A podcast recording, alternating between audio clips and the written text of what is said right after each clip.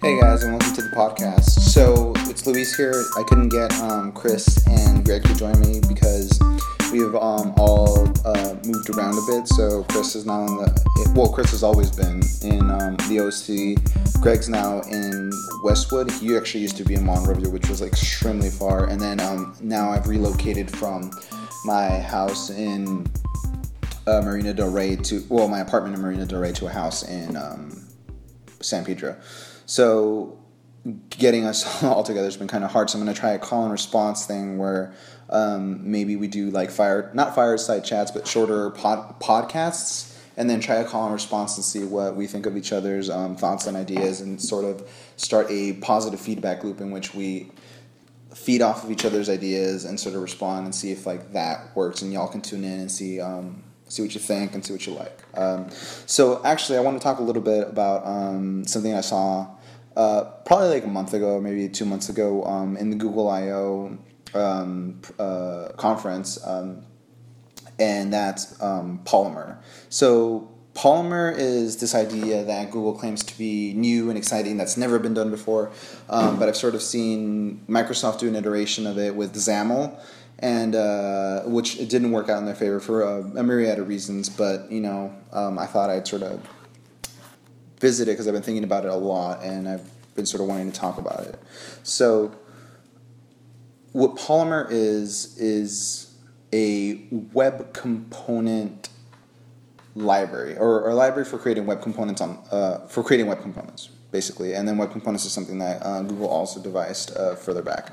Um, but before we get to that we need to sort of talk about how things have been built or have been built in the web in the last few years. And so if you've been doing a lot of front end development, or maybe not a lot, but some front end development, you've noticed sort of a pattern to ways of creating dynamic uh, DOM elements or elements on a page that sort of behave and do certain interactions, like maybe a calendar or a datetime picker, and so on and so forth, right? Um, and sort of the way that you sort of do this is you feed in some sort of HTML or some uh, you know like DOM element uh, or how you would how you'd have done it in the past is a feed DOM element into a sort of JavaScript function, and then using jQuery or just raw event listeners or something, give it some sort of uh, bindings, and then put it in the DOM and sort of spit out a uh, a element version of that that you can you know do stuff to later and uh, reuse or whatever, right? Um, and uh, so if you were to use jQuery, you just do like um, you'd basically make a jQuery version of it, add some data bindings to it, and then uh, put it in the DOM and spit back the jQuery element that you can then do whatever you want with it, reference it, dereference it, you know, whatever, what have you. Um, and by doing so, you've created a dynamic element. So, like for example, you a lot of like JavaScript plugins sort of work like that. Like if you look at the date time picker plugin, you sort of you sort of target a div and then you dot datetime picker it, right? Um, which because they the way they do it, they extend the JavaScript, um, they, they extend jQuery um, and create a prototype for what it can do. And so you started seeing for a while the rise of um, and I guess you still, to the to this extent, uh, see the rise of ways to create and prototype and extend elements, which is uh, not doesn't seem to be natively supported by JavaScript, but you know, lo and behold, we've sort of done it. And unless you want to support IE six, in which case you know you're, you're running into some issues there. You have bigger issues if you're trying to support IE six, but you know whatever. Um, that you you sort of see today. So you start seeing things like Backbone and Angular creating uh, creating uh, a framework, right? A framework to sort of do these things that people have been trying to do in the past, right? Um, and so two things come out of that um, that style of building things, or if you before like assume. Assuming that before Backbone existed and before that kind of stuff existed, uh, you'd run into two issues. One, there wasn't really a good way of creating a JavaScript object or or prototype um, on the web, uh, and, and so you started seeing libraries like um, prototype.js and stuff come out come out of that and sort of like help you do that. And the second thing you had to do was already have the HTML for the object you're trying to create in the DOM. Uh, or inline it in your JavaScript, which uh, either solution was kind of like not very good or not very clean or not very organized. Uh, you know, things that you don't want to things you don't want to see. Um, and so what you started seeing is um, rendering or, or templating frameworks like um, handlebars come come along to sort of alleviate that. And so now if you tie like handlebars and like backbone, you have a really nice way of creating a um, uh, creating a framework or, or, a stack to do front end um, development that makes it really easy to create dynamic content, right? And so much like you would see a jQuery library or um, like plugin for, for, for something that you want to do, the idea of Polymer is that they want to create an element for that. So like you have an element that does like uh, a certain style of checkout or a um, certain style of um, um, like a certain input or certain behavior so you can define your own elements that you can then put out there for other people to use and by doing so you've created a composability on the web and you've sort of created um, objects that can be very robust and can interact with other objects you have um, you can define your own web components that work with other web components to do new and refreshing outcomes that you wouldn't have otherwise expected, right? Um, so you've created uh, something robust, something composable, so, so, something that you can organize. So all very nice things and good qualities that you want to see in uh, code and you know architecture. You've now sort of been empowered to do so without having to use a framework. Um, and that's a distinction that they sort of like really get into is that Polymer is not a framework. It is a library that helps you create web components that do these things for you, and then you can share.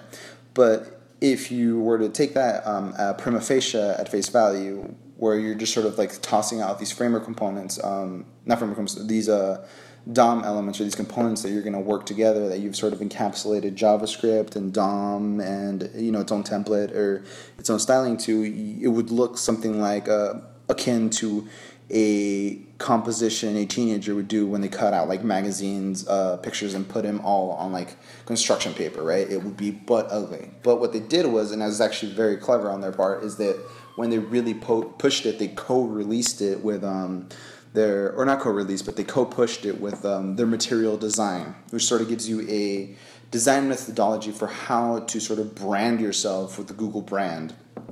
Um, by following these design steps, uh, very similar to the human interface guidelines, where if you wanted to do uh, Apple's human, human interface guidelines, where if you want to be very Apple, you follow these guidelines and you sort of end up with a very Apple style product.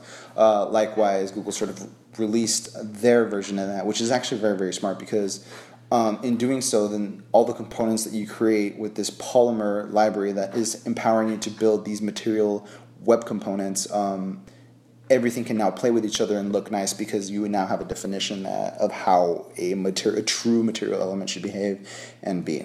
So it's very very exciting. Um, there are some challenges though. I've been I've been playing around with it a little bit, um, and I've been sort of like trying to get a, a, grasp on it. And the first thing that sort of sticks out to me is. Um, uh, well, actually, the, the very first thing that sticks out to me is that the, the keynote speaker for Polymer was saying that it's new and had never been done before. But it, this seems to me to be very akin to, or very very similar to um, Microsoft's XAML, which was the extendable markup, which you would do like your you would define your own HTML elements, give it a code behind in C sharp, and then you would reuse it wherever you wanted to be to have your own custom DOM elements that sort of did their own thing it's exactly the same, except that they've taken out the shenanigans of uh, C sharp and all of Microsoft Stack and sort of like in place put in the traditional web stack, which is like, hey, you got your you got your DOM, you got your styling, you got your um, your JavaScript that you can you can encapsulate, and now you can package it and you can link it to your HTML and then use it.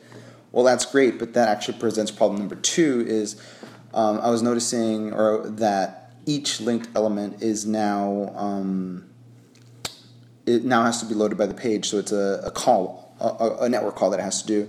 And if you have a lot of these, then you're going to sort of get bogged down by um, all these calls, and it's going to slow down your initial load times.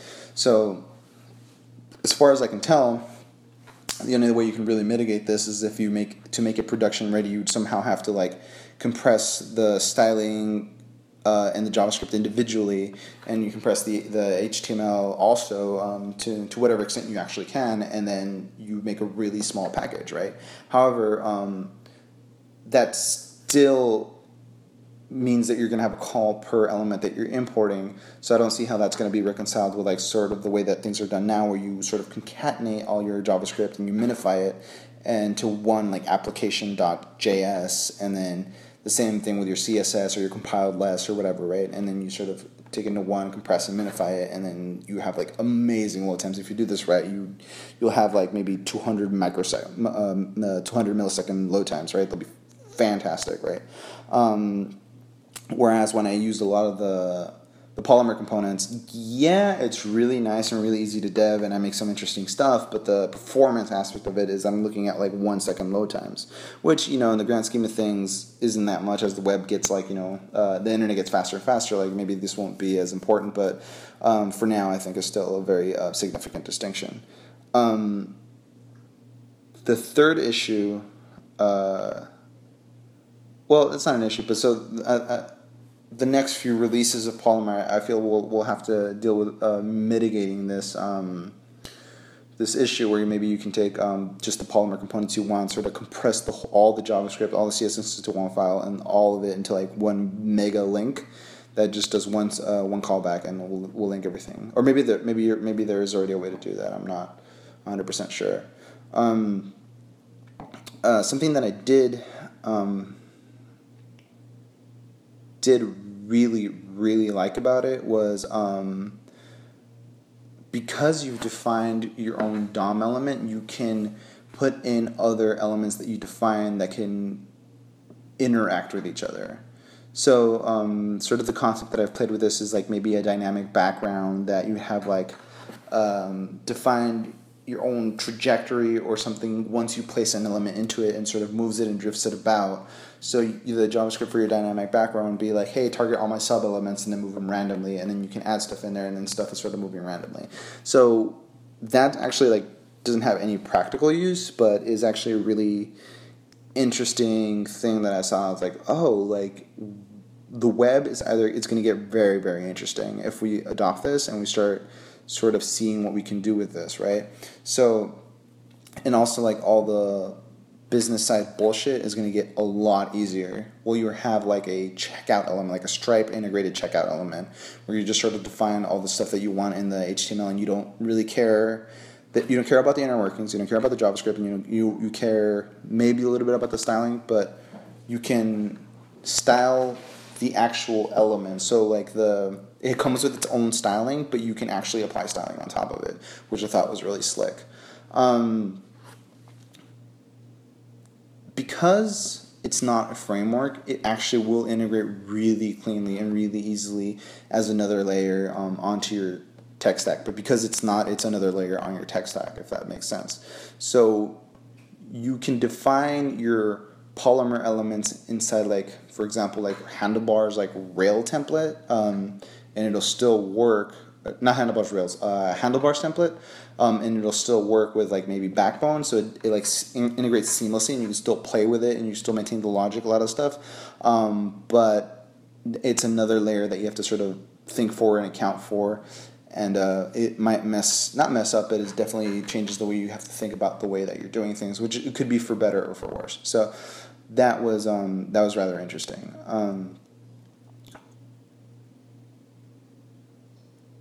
what I don't want this to turn into is, and something that sort of happens with Google is they'll come up with a really half decent idea um, or a, a, very decent idea and um, put it out there for like a trial use. So I remember this happened when the before Hangouts came out. There was a I think it was called Google One or like Google Weave or Wave um, that was basically like a very dynamic. Um, like hangout style thing that they tried for a while uh, that they were trying to replace like Google Ma- uh, Gmail with and um, ended up dropping and suspending and out of that came the Hangouts integration into Gmail or at least that's what it felt like.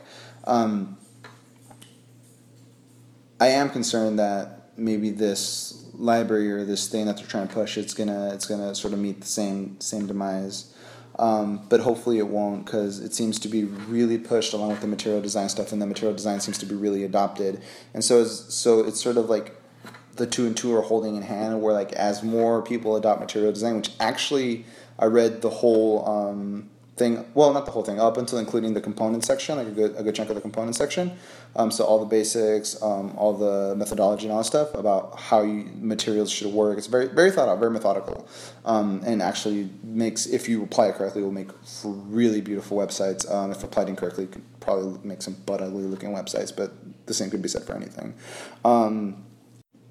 Then the two should sort of feed into each other and propagate one will propagate the other one and so on and so forth. And so we should actually see a really nice adoption of this. And i'm hoping it takes off because i think that once you integrate this with a really strong front uh, javascript front end framework we're going to see start seeing really beautiful really dynamic really interesting websites that take a lot less effort to develop and are more design driven and design focused which in the grand scheme of things, is probably the next move for the web.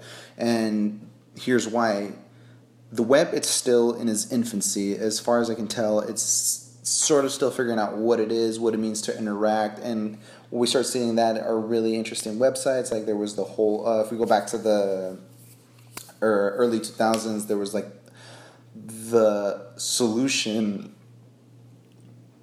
the solution that sort of um, uh, Adobe Flash provided. The reason Adobe Flash um, gained popularity f- for what it did as long as it did is because it was sort of unbound uh, by the limitations of the web and how everything was sort of like blocky and like squares and like it, it was it was awful um, back then. And you were sort of given a canvas and allowed to do what you sort of want to do and you can program animations and you can do this and that. And so it was very very very um, slick if you look at it now it's sort of gimmicky because there's no sort of there's no rigid or there was no methodology behind it. It was just sort of like hey here's the technology you can do what you want. And so people had, had to discover and figure out what they wanted to do. And um, some people made gimmicky sites other people made like Homestar Runner and stuff like that. And you know and then uh, youtube came about and it was the the flash player and they were sort of do, able to do these things before like html5 and css3 said okay yeah we'll you know we'll start supporting like the video tag and what have you. And so the technology is finally catching up and the design wise we seem to be figuring out that for the most part uh, whole and whole pervasive devices and um, websites and what have you are poorly designed. Uh, even even the good ones are like there there are affordances that you can do. There are affordances that the objects on the screen have that um, aren't clearly communicated by signifiers as evidenced by some apps that you like download. For example the iphone apps that have to have the overlay tutorial for the first time you use things or facebook is a great example where you can never find anything as far as settings and permissions where even the the youngest and sharpest and cleverest of guys or gals um, come in and are like where the where the fuck am I supposed to go if I want to sort of figure out um, how I want to group things or which people I want to see? For example if you were to sit down if I were to sit down today and tell you okay um, you need to figure out a way to create permission settings for what is PC for the world to see what is just for your sort of raunchiest inner friends where you guys can say the most vile and like offensive as shit because y'all know how to hang and like are everybody has a really good sense of humor. So like you can call Paco a wetback and like whereas like someone that's extremely PC and leftist or like like um, the the Mexicans that can't hang will be like whoa that's like not kosher you know or whatever. Um, uh, Paco's like well you know whatever. Like that's like you know fuck you, Whitey, or you know whatever whatever it is that your groups have, right? Um, you definitely don't want want to see your family see that. You definitely don't want your coworkers to see that, and you might that's not something you might want to expose to the world. So let's say you want to write some offensive comical swill that you want to in exchange inter exchange with your friends. Um, you'd be hard pressed to do that and do that well on Facebook. I'm pretty sure you'd fuck it up and you'd probably end up fired because uh, your boss would see it or some bullshit like that. And where Facebook does not provide a good way to do that, that's not a failure of the technology, that's not a failure of their engineering team, that's a failure of vision and a failure of design. And it's nobody's fault that that's happening because people haven't sort of figured it out. So, one, one book that I'm sort of using to mitigate that, and actually in reading it, has dramatically improved the quality of the sites that I build because I can go back to the designer and sort of speak his language and be like, hey, I've noticed that you've designed this, the web doesn't support this. Um, let's do it this way, and it still communicates what you were trying to communicate um, in the first place, right? Um, it makes for a much cleaner, seamless, um, less stressful experience on the web, which is what your users are going to remember. If it looks beautiful but it doesn't work or it doesn't work the way that you think it would, then it's a failure. And that's not because someone didn't figure out how to use your site. That's like oh the you know the user didn't you know take the appropriate time to figure that out. That's not their fault um, because people are going to come to it and there's sort of a, a natural there should be a natural tendency to pick it up. Otherwise people are going to be frustrated and not be able to use it. Now that is a, an opinion thing right? Like people people say oh that well that's just your opinion but um, time and time again when you think of uh, really simple really useful things that you use day to day um, which which is why I read the well, where I read the design of everyday things.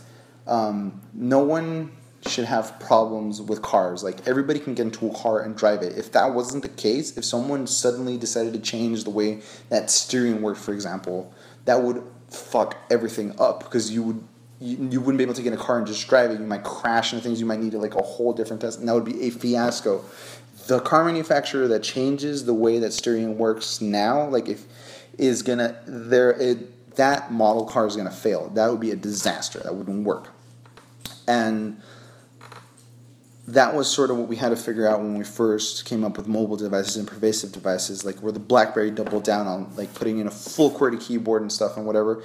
Um, say what you will about Steve Jobs. Like I don't personally like the guy. Like I thought he was an asshole um, when I saw him speak and he was full of himself.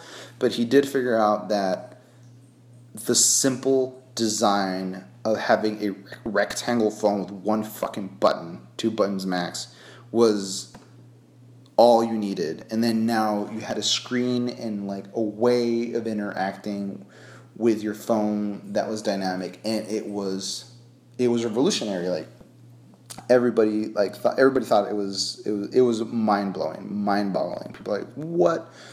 They didn't get it. Um, like people were people were at his keynote and they still didn't get it. It was it was uh, it was great, and that's sort of the transition that we need to do with the web, where people are like, oh, you know, you can have your navigation bars and your your hamburger layout and like all this stuff. Swipe up for this, swipe down for this, swipe left for this, and they have all these affordances and all these things that they can do, but no one seems to know how to use it yet or sort of communicate that directly or in a way that meets, meets the needs of a business. So that sort of brings me to the next thing is um, I feel like as the web continues to develop, so are the engineers going to have to develop. And the idea that an engineer is only good at one language or one part of a stack, especially if they're working in web, is just insanity. There's no way that's going to fly to say, "Oh, I'm a backend engineer that only codes in Java" is insanity. That if you are in that space right now, you are in trouble, and this is why. Um, Java is fucking awful, and if you want to defend it, like great. But first, you should try out a couple other languages. You should try out Ruby. You should try out Python. You should try out well, Python 2.7. Uh, you should try out um, C Sharp. You should try out other stacks so you can see what the faults of that language are. If you ne- if you all you do is Java and all you defend is Java, then and I'm just I'm not picking on Java in particular. I'm just choosing that as an example. If all you do is one language and all you defend is that one language, and you haven't actually tried any other languages to the full extent of wholehearted embrace embrace embracement to see what it has to offer, then you're missing out you're you're not going to get the the full experience. You're going to not see things that are just insanity in certain languages that you should be that problems that shouldn't exist that just disappear by the sheer power of the language and the sheer power of the stack. Um, although Java might disappear in the near, in it, maybe not in the near future, but somewhere in the future now that um, C Sharp has been fully open source, uh, .NET has been fully open source, and you can run it on Linux and so if you're doing a C uh, a C sharp .NET project, you're no longer tied to an IIS deployment with um, Windows as your server. You can now release it like on Nginx with uh, using Mono to back it, or they're the Microsoft version of Mono to back it that they've um, sort of ported everything over to, which is really cool. That's actually a really smart smart part on um, Microsoft's thing. They're I think they're gonna probably move away from licensing and double down on the cloud, which is really smart, um, as evidenced by Amazon. but um, so yeah, the sort of the things that I've been looking at and thinking about these last um, these last few weeks, and I'm just I'm really excited to be a part of this field and maybe an early adopter to some of the elements. I mean, Polymer is still way in its infancy, but it's by far um, one of the most powerful tools that I've seen that have actually been interested and that I've actually used that can have the power to sort of push us from this infant stage of web development to a more sophisticated, more refined, more robust, more um, composable, more like a like web 3.0 like the next version of the web as cliche, as cliche as that sounds um, and we should we, i mean we should all be really really stoked for it. I mean like i it's it's gonna be it's gonna be awesome. All right so that's it for now. Um, so something i've been trying to do for podcasts is i actually i want to do at least for these podcasts i know that we talk a lot of tech but we should also talk about non-techy stuff because if we're a just a full tech podcast then that can get boring and mundane and why why listen to mine when you can listen to the the millions of like really good quality podcasts that I'm sure are out there that people like talking about. Um, uh, some of them are kind of nerdy. People are kind of nasally. If I'm if I'm that way, I'm gonna try to get rid of that. Um, but this podcast was dedicated to a wine. So I've been getting into well, I've been into wines for like maybe the last ten years, but I've been getting into them in the last three or four years in a more mature and professional way. Um, and professional by by professional I mean like really trying to appreciate the notes of the wine, the you know the the palate, the bouquet, and all that good stuff. All the pretentious sounding stuff that actually, if you stop and and pay attention to, makes uh, your whole wine experience probably better. So I'm more into the the big, bold, and red wines, but um, today I thought I'd try something a lot more light because it's been hot, it's been summery. Um, you know, I'm in Southern California, so um, Today's podcast is dedicated to Fontanella Family Winery. Um, I'm trying your Chardonnay from Mount Veer, Mount Veeder, uh, Napa Valley, 2013 vintage. Um, it's really nice. You got um, maybe a little bit of citrus on the nose. Uh, you know, um, I might not be very good at these things, but because that's all I'm getting. But um, on the palate, it's actually very velvety and um, very buttery. It's really good. if you get a chance, folks at home, I suggest you try it. Shouldn't be too expensive. Um, I got it from I got it from the office for you know for my quote unquote hard work. Um, I do you know I do work hard, but it's like I don't I do it because I like the integrity of my work. I don't do it to get wine or, or rewards, but. Um, yeah, so I'll see y'all next week. Hopefully, y'all enjoyed the short, shorter podcast. That's maybe half an hour, if that. Um, and I'm really excited to see what Greg and Chris do, and hopefully we can get the crew together and have a, another Shooting the Bit podcast. Um, thank y'all for tuning in. Uh, catch us next time.